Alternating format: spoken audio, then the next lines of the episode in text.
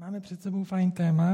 My budeme mluvit dneska taky z části o sobectví. Na začátku si uděláme takový malý test. Napíšeme si test na sobectví. Tak vytáhněte si teď tušké papíry, rozdělte se na skupinu A a skupinu B. Doma u vás eh, samozřejmě taky manžel může být A, manželka B, nebo třeba rodiče A, děti B. A uděláme si na to eh, takový test, jak to teda vypadá s tím naším sobectvím. Tak, nemusíte. Víte, že to je legrace, že jo? Psát si nic nebudeme, ale můžeme si udělat takový určitý myšlenkový samotest. A když byste měli si říct nebo ohodnotit sami sebe, řekněme třeba na stupnici 1 až 10, jak často, jak myslíte o sobě nebo na sebe, jak často třeba mluvíte o sobě, jak přemýšlíte vlastně to, co vlastně vám nějak eh, jako je pro vás důležité nebo, nebo takhle. Vlastně to, to, že vy jste nějakým předmětem, obsahem toho přemýšlení. Když byste to měli tak nějak eh, si říct a představit se, představit si to a hodnotit se třeba jako jednička je skutečně vůbec o sobě nepřemýšlíte a desítka je maximálně jako vlastně o sobě přemýšlíte. Tak zkuste se tam někde sami teďka někde zařadit tady do té stupnice, takto. Tak, jestli máte, tak nemusíte to nikomu říkat, ale tady to naše zamýšlení, eh, to kázání bude mít dvě části. V té první části se víc podíváme na to, eh, na to sobectví, soběstřednost a jak vypadá život, který se vyznačuje eh, životem pro sebe. A pak ta druhá část to bude naopak, na život, který se vyznačuje láskou, a láskou k Pánu Bohu, láskou k druhým lidem, kde já nejsem v tom centru života. Tak teď začneme tu první části. Tak komu vyšlo eh, takhle nějak mezi tou jedničkou až trojkou, eh, vlastně, že skoro vůbec teďka o sobě nepřemýšlí, tak eh, asi bude mít teďka chvíli pauzu, protože se jich tady to téma soběstřednosti netýká, nejspíš. Ale všichni jsme od podstaty hříšní a všichni jsme taky sobečtí. A každý rodič to potvrdí, protože děti vůbec nemusíme učit to, aby brali hračky svým sourozencům nebo ostatním dětem na pískovišti, ale musíme je učit to, aby oni se mohli rozdělit, aby mohli půjčit svoji hračku nebo případně taky nějakou někomu darovat. Jaké jsou takové typické znaky života pro sebe? Já myslím, že jedním z takových typických znaků je takové přesvědčení, že já jsem ten nejdůležitější. Já jsem na prvním místě. Jde hlavně o mě. A to bylo pokušením, které, kterým čelili taky Adam a Eva, kterému taky podlehli. Vy budete jako Bůh. Budete mít první místo. Budete si vládnout sami, nikomu nemusíte být podřízení a na nikom nemusíte být závislí.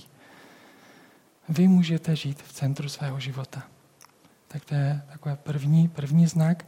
A ten druhý, ten vychází z takového přesvědčení, že já mám málo, že já mám nedostatek a že mi něco chybí.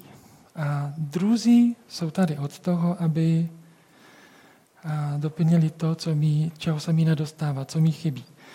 A potřebuju hlavně získávat, potřebuju od druhých a, a budu to vyžadovat, aby mi to dávali. Místo toho, abych třeba já přemýšlel, co já můžu dát jim.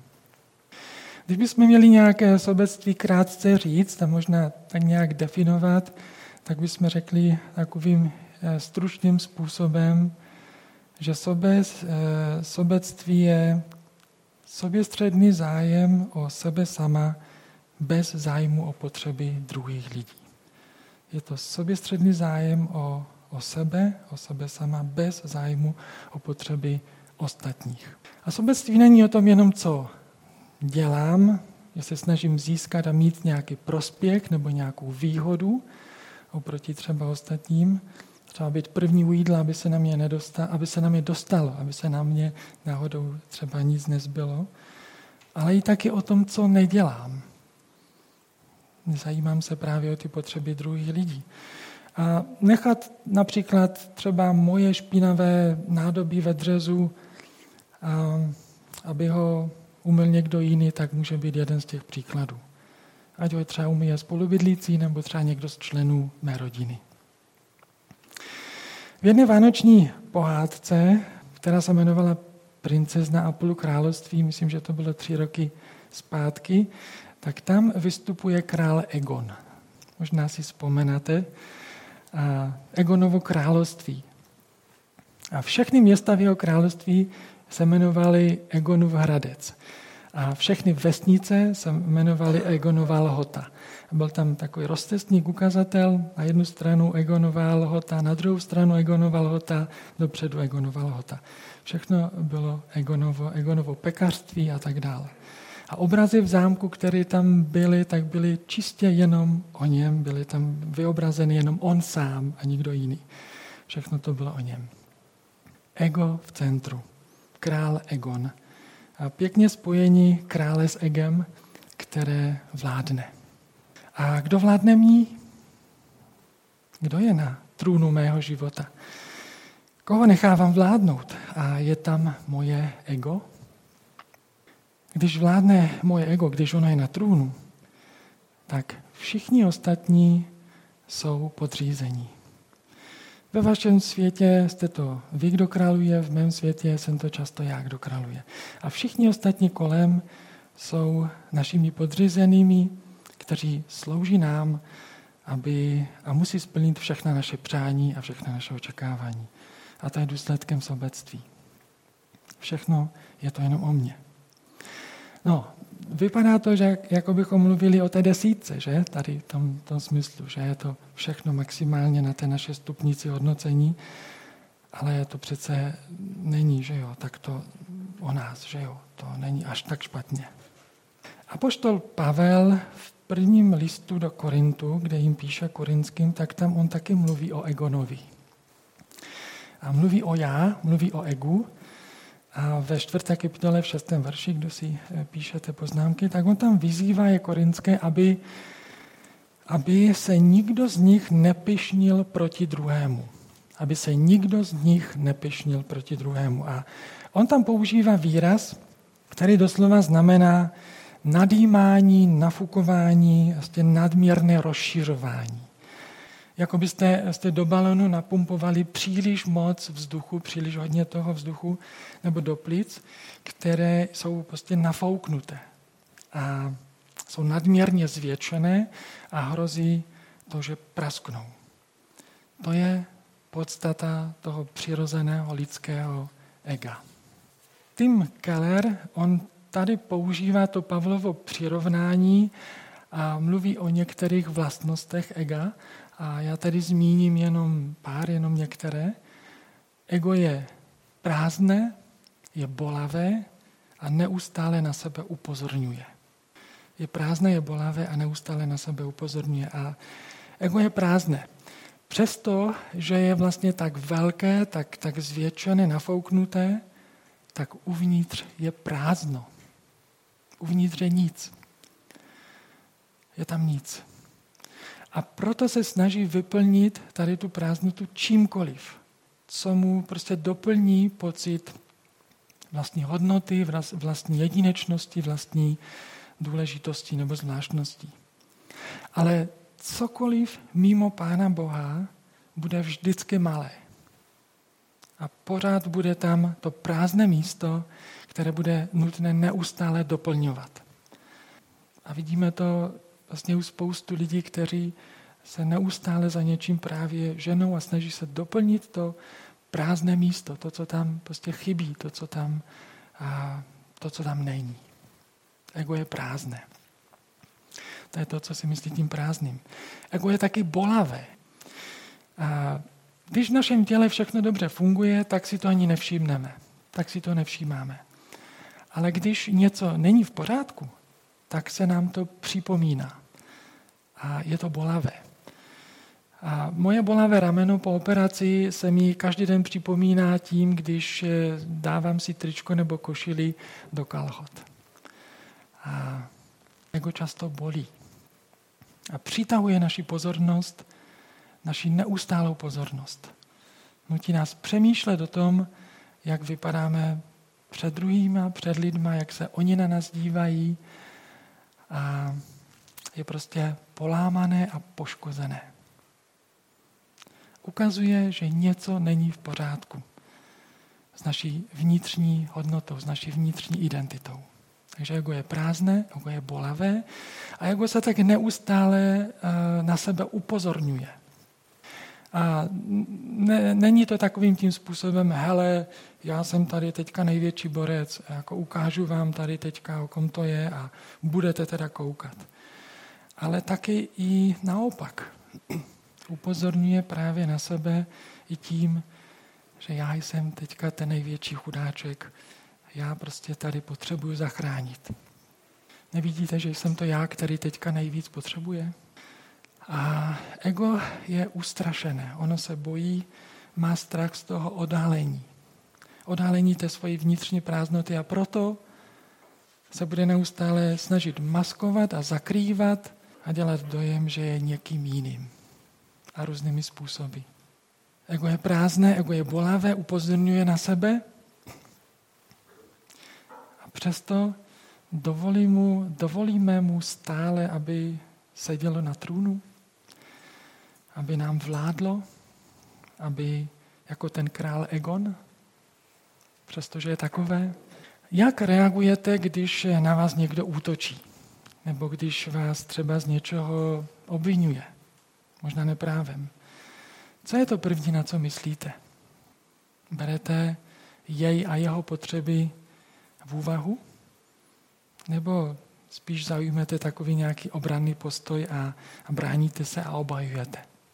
Myslím, že každý bychom našli různé, a vzpomenuli si na různé situace, kdy, jsme, kdy na nás takto někdo útočil. A Mojžíš, on se ocitl v podobné situaci. Mojžíše známe jako toho, který vyvedl izraelský lid z Egypta, přešli přes Rudé moře a vedl je do země, kterou jim Bůh zaslíbil, do zaslíbené země. A přes eh, různé nelehké situace, kterými oni procházeli, nebo když si zvlášť Izraelci stěžovali. Oni si Mojžíšovi opakovaně stěžovali na to, jak musí snášet útrapy, tady to horko na té poušti a že nemají dost jídla a že nemají vodu. Tak přes tady všechny tyto eh, stížnosti, tak Mojžíš taky prožil i pěkné chvíle. A jedna z nich byla, že se oženil. A svatba je taková radostná událost, ale eh, v jeho životě, v moj, životě Mojžíše, a ono to vyvalalo určitou reakci jeho sourozenců. A konkrétně Arona a Miriam. Ve čtvrté Mojžíšové v 12. kapitole tady čteme od začátku tady tato slova. Miriam pak s Áronem promlouvala, pomlouvala, pomlouvala Mojžíše kvůli kušské ženě, kterou si vzal. Vzal si za ženu Kůšanku. A Mojžíš pocházel vlastně ze středního východu, ale jeho žena, ta byla z jiného národa, z Etiopie. A Aaron s Miriam, právě jako jeho bratr a sestra, tak ho za tento vztah pomlouvali. Nelíbilo se jim to. Říkali dále, tam to pokračuje. Přesně hned jako potom, jak to řekli, tak, tak říkají. Mluví snad hospodin jen skrze Mojžíše? Nemluví také skrze nás? A hospodin to slyšel. Aaron s Miriam si tady přestali vážit Možíše a začali ho kritizovat, protože prostě udělal něco, co oni nepovažovali za správné. Oni spochybňovali jeho vedení a když řekli, prostě ty nejsi jediný tady, skrze koho Bůh mluví. On mluví také skrze nás. A dál to pokračuje. A tady tento výrok je, je velmi zajímavý. Mojžíš však byl nejpokornější ze všech lidí, kteří byli na zemi. To je úžasné. Jako to, mě, to mě tam zastavilo, tady, když to člověk takhle čte. Protože pokud autorem tady těchto slov, těch popisu těch událostí a vlastně celé knihy Mojžíšovi byl Mojžíš sám, tak to stojí jako za povšimnutí. Kdybych já měl bratra a sestru, mám jenom sestru, řekněme, že se budou jmenovat třeba Franta a Maruška, a já bych teď psal někomu dopis, popis nějaké události. A psal bych tam, A mimo jiné, Frantovi a Marušce se prostě nelíbí, že jsem si vzal Katku a spochybňují taky to, že mě Bůh povolal a že mi dal nějaký úkol. A Radek je nejpokornější ze všech lidí. Tak to to Mojžíš tady napsal. Jak to tady čteme. Oni ho napadali, oni ho spochybňovali, říkali mu, dej si ty, že tady, co nám tady budeš říkat, a co máme my dělat. Bránil se, obhajoval se. Když na něho lidé útočili a obvinovali ho, tak on se modlil. On padl na tvář a modlil se. Proč? Protože on věděl, že se dostali do velkých problémů. Do velkých problémů s Bohem. A místo toho, aby on sám se obhajoval, tak Možíš prosil Pána Boha za to, aby jim odpustil, aby, aby byl vůči ním milosrdný. A tam v tom textu potom vidíme, jak Bůh sám se postavil za Mojžíše, jak obhájil a potvrdil vlastně to, k čemu Mojžíše povolal. Mojžíš prosil o milost eh, pro své dva sourozence, kteří ho napadali a Bůh jeho prozbu slyšel. Tak, jak Mojžíš žil, tak eh, je vidět, že on myslel více na Pána Boha a na druhé lidi víc než na sebe sama. A v listě Židům potom ještě, když máme tu kapitolu těch jednotlivých postav víry v 11. kapitole, tak se tam taky mluví o něm něco, eh, o Mojžíšovi. A tady můžeme v, myslím, že to je v 24. verši 11, Židům 11, 24 a 25, tady o Mojžíšovi čteme. Mojžíš věřil a proto, když dospěl, odepřel nazývat se synem Faránovi dcery. Raději chtěl snášet příkoří um, s božím lidem, než načas žít příjemně v říchu. Byl synem Faránovi dcery, žil na královském dvoře, měl celé bohatství Egypta k dispozici a on to nevyužil. On to odmítl. To vlastní potěšení on odmítl. Raději chtěl snášet příkoři s božím lidem, než aby načas žil příjemně v říchu. Možíš nepřemýšlel, nerozhodoval se podle toho, co bude pro něj výhodné a co bude pro něho příjemné. On nepřemýšlel jako sirotek, jako přemýšlení sirotka, který přemýšlí, já nemám nikoho, kdo se o mě postará. A na všechno jsem jenom já sám. A proto, co si nezískám, tak to nebudu mít. Ale čemu tady Mojžíš věřil Pánu Bohu a proto mohl nepřemýšlet a nejednat jen podle sebe. Jeden z projevů sobě střednosti je taky to, že si myslím, že mám málo a potřebuju víc. A to už jsem zmiňoval. A nejenom myslím tím ty materiální věci, že potřebuju víc něčeho e, jako materiálně, ale, ale já potřebuju víc možná vlivu, potřebuju více pochvaly, potřebuju více uznání, více potvrzení, více přijetí, více možná být v popředí, více být oceňován a tak dál. Prostě mám málo, mám nedostatek.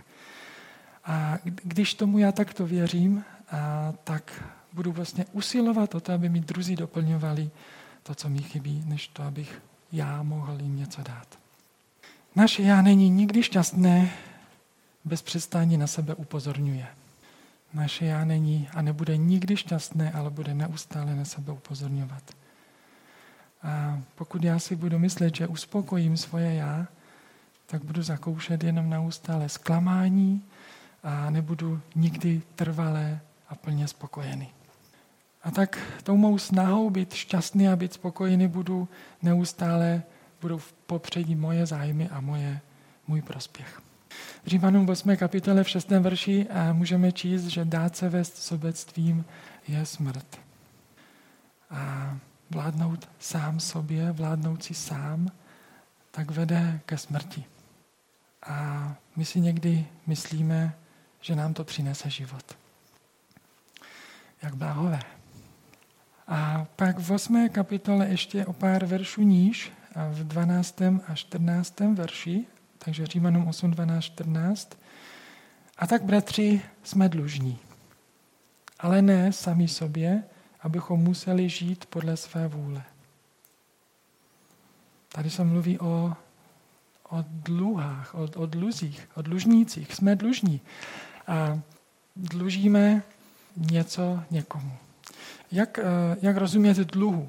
Eh, dluh je vlastně určitý závazek vůči někomu nebo vůči něčemu. Být dlužníkem je vlastně přijatelné, dokud nepřestaneme splácet.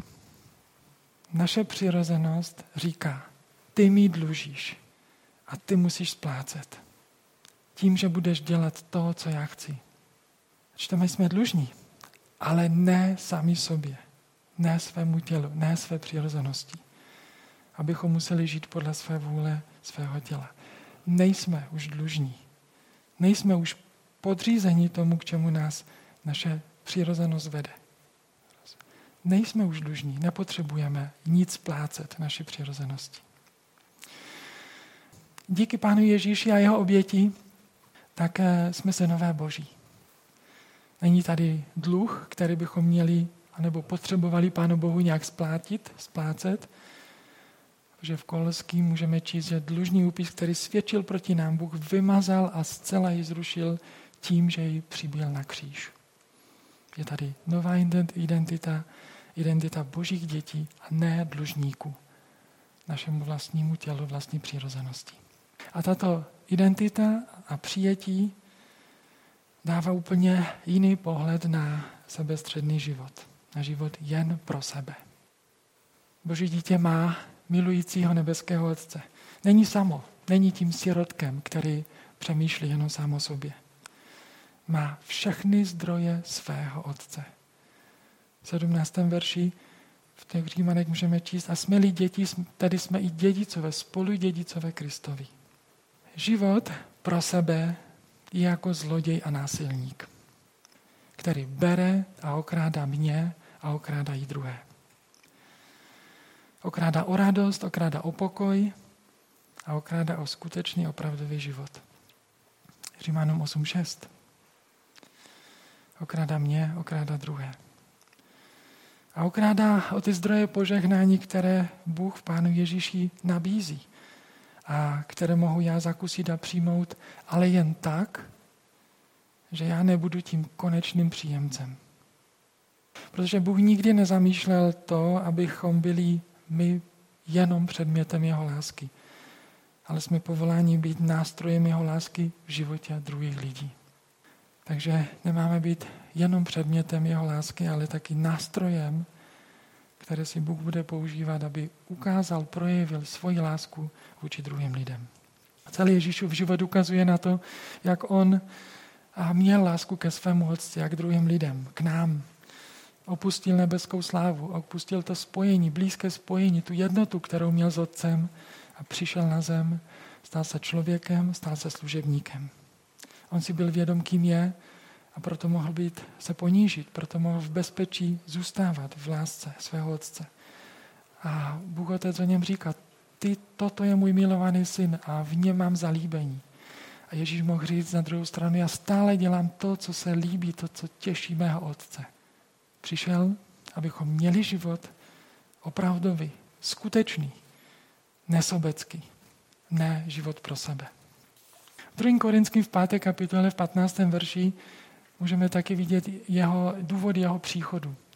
A nejenom proto, aby nás zachránil pro věčnost od věčného odsouzení, ale taky proto, 5. Ver, 5. kapitola 15. verš, Ježíš za všechny zemřel proto, aby ti, kteří jsou naživu, nežili už sami sobě, nebrž tomu, kdo za ně zemřeli, vstal. Ježíš přišel nás osvobodit do toho, abychom žili sami pro sebe. A už nemuseli žít sami pro sebe. Tady a teď. Ale pro toho, kdo za ně zemřel a vstal. A tak otázka pro nás, jakým konkrétním způsobem ukazují, že já nežiju pro sebe. Jak je to vidět? Jakým konkrétním způsobem já ukazuji, že nežiju pro sebe. Máme evangelium, tu dobrou zprávu pro nás. A jeho podstatou je, že díky boží milosti si dostal, co jsi nezasloužil a co bys nikdy nemohl získat. Díky boží milosti, jenom díky jeho milosti, jsme mohli získat to, co bychom nikdy, jsme mohli dostat to, co bychom nikdy nemohli získat. Já si nějak nemůžu zasloužit Boží lásku. On si mě zamiloval dávno předtím, ještě než založil svět, než stvořil svět. Tak Bůh říká, už tehdy jsem vás miloval. A život, který vychází tady z tohoto, vychází z toho jádra Evangelia, tak bude životem vděčnosti tomu, kdo si ho mě zamiloval. Bude vidět vděčnost. To je takové pěkné prohlášení, že? Tady to, to se možná snadno řekne, ale jak to prakticky žít. A co mi pomůže tady udržet tuto pravdu Evangelia v mém životě? Je potřeba, aby jsme měli správnou perspektivu, správný pohled. A řeknu šest bodů. Dva z nich jsou špatné zprávy a čtyři jsou dobré zprávy. Dobré zprávy. Začnu těma špatnýma. Ale oni navazují na sebe. První, první je, tento život není můj večírek, není to moje oslava. Není to o mě. Jako rodiče eh, jsme byli na oslavách eh, narozenin spolužáků našich dětí a tam není nouze o různé zajímavé a legrační situace. A na jedné takové oslavě tam byl chlapeček, eh, ten, který měl narozeniny, byla to jeho oslava a on měl pozvané své kamarády. A jeden z těch jeho kamarádů byl takový klučina, který strašně rád byl v centru dění. A bylo pěkné, jak v jednom okamžiku tady ten eh, oslavenec za ním přišel a řekl mu, hele, zařad se, to není tvoje oslava. Tento život není mojí oslavou. Nejsem centrem vesmíru. Život není o mně. Je o Bohu.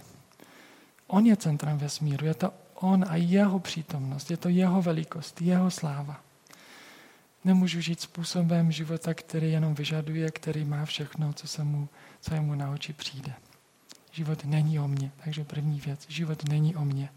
Druhá věc. Já jsem osobně zodpovědný za Ježíšovu smrt. Nebyli to jenom vojáci, kteří Ježíše ukřižovali. Nebyl to ten římský správce Pilát, který ho odsoudil. A nejsou to ani farizeové. Není to ani ten dav, který křičel, ukřižuj ho. Ale můj hřích, moje spoura, to je to, co přivedlo Ježíše na kříž. A kdyby já tam byl v tom davu, tak byl bych jedním, jedním z nich. Můj hřích přibyl Ježíše na kříž. Třetí věc. Byl jsem obdarován obrovskou milostí, kterou jsem si nemohl zasloužit ani jak si ji získat. Ježíš položil svůj život za mě, byl ochoten opustit tu nebeskou slávu, blízkost s Otcem a byl potrstan kvůli mě, abych já mohl žít. Byla mi dána obrovská milost. Není to o mě a můj hřích Ježíše přibyl na kříž, byla mi dána obrovská milost a za čtvrté, byl jsem vybrán, abych byl součástí něčeho důležitého, velkého a úžasného. Z toho mého malého světa, který se točil kolem mě, z toho mého malé, malého královstvíčka, kde já jsem byl ten malinký král, králíček, tak mě Bůh vybral, abych já byl součástí něčeho velkého, abych on mě přivítal do jeho království a učinil součástí jeho záměru. Dal mi možnost se podílet na, na něčem úžasném, na něčem velkém, na něčem prostě přesahujícím tento svět. Můžeme se podílet a vidět boží mocné jednání na obnově a proměně poníčeného světa. Mohu být součástí něčeho mnohem většího, než jen se zabývat svým malinkým životem. Za páté, byla mi dána nadějná budoucnost. Byla mi dána naděje a ne taková naděje ve smyslu nějakého vysněného splnění nějakých mojich očekávání, ale v tom biblickém slova smyslu naděje, která je jistotou. Naděje, která nesklame. Je to jisté očekávání zaručených výsledků. Líbí se mi to vyjádření. Naděje, které je jisté očekávání zaručených výsledků. A Ježíš je on tím garantem. Takže moje budoucnost je zajištěna. A za, za šesté, Bůh má záměr s mým životem. On ho vede tak, aby svojí mocí ho proměňoval do podoby Pána Ježíše. On, on má důvod, že jsem tady a teď, na tom místě. A v Kristu mě obdařil vším duchovním požehnáním. A nebeských darů už mi nic nechybí. V Kristu mám všechno. Takže život není o mně, můj hřích přibyl Ježíše na kříž, byla mi dána obrovská milost, Bůh mě povolal ke svému dílu, moje budoucnost je zajištěna a mám Krista a tím mám všechno. A když takto budeme přemýšlet a toto mít na paměti a mít tady tento pohled, tak v našem životě bude vděčnost a bude pokora. Pokora, která vychází z toho, že není to o mně. A vděčnost, která vychází z toho, pane, tolik si mi daroval, tolik si mi dal. Pár otázek přemýšlení. Jak já dnes mohu projevit lásku a zájem někomu? Koho mi Pán Bůh klade na srdce? Jak to můžu dělat dneska? Konkrétním způsobem. A jakým konkrétním způsobem ukazují, že nežiju sám pro sebe. Jak je to vidět na mém životě? Jak by to ostatní třeba řekli nebo vyjádřili o nás? A v závěru připomenu jenom pár věcí, o kterých jsme mluvili. Možná takové trošku jenom zhrnutí. Čím víc si budu chtít urvat sám pro sebe nějakou výhodu, nějaký prospěch, tak tím více ztracím možnost zakusit Boží zaopatření a jeho dostatečné zdroje. Vy, můžu si vybrat. Pokud chci zakusit Boží zaopatření a Boží zdroje, a nemám, nepotřebuju, nemusím si chtít za každou cenu věci získat, urvat pro sebe především. Já na trůnu jako ten král Egon je prázdné, je bolavé a upozorňuje neustále na sebe. Život pro sebe je zloděj, který okrádá mne i ostatní. Nejsme už dlužníky. Nejsme dlužníky své přirozenosti, ale v Kristu máme identitu božích synů a božích dcer. A evangelium zachraňuje od smrti a života pro sebe. Vyberme si život.